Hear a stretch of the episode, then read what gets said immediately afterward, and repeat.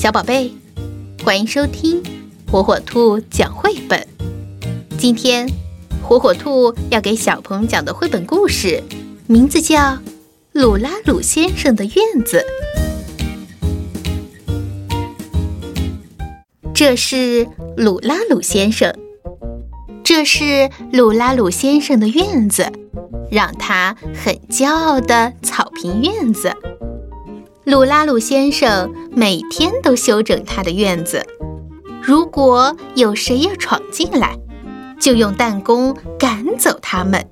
他擅长打弹弓。这是鲁拉鲁先生十分爱惜的院子。一天早晨，鲁拉鲁先生朝院子里望去，吃了一惊。一截很大的圆木头躺在院子里。鲁拉鲁先生非常生气，抬脚朝木头踢去。谁知那木头竟然张开了大嘴。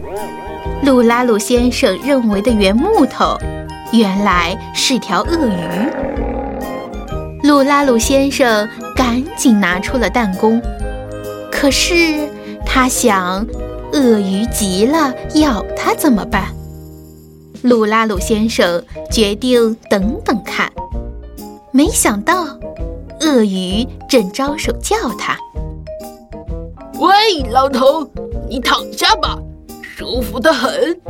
小草软软的，扎着肚子，真的很舒服。”鲁拉鲁先生怕鳄鱼生气，只好按他说的做。院子里的草坪贴着肚子。隔着睡衣，软软的，痒痒的，真的很舒服呀。他陶醉地闭上了眼睛。这是鲁拉鲁先生，让鲁拉鲁先生很骄傲的草坪院子。从那以后，有很多很多的小动物会来鲁拉鲁先生的草坪院子里躺上一躺。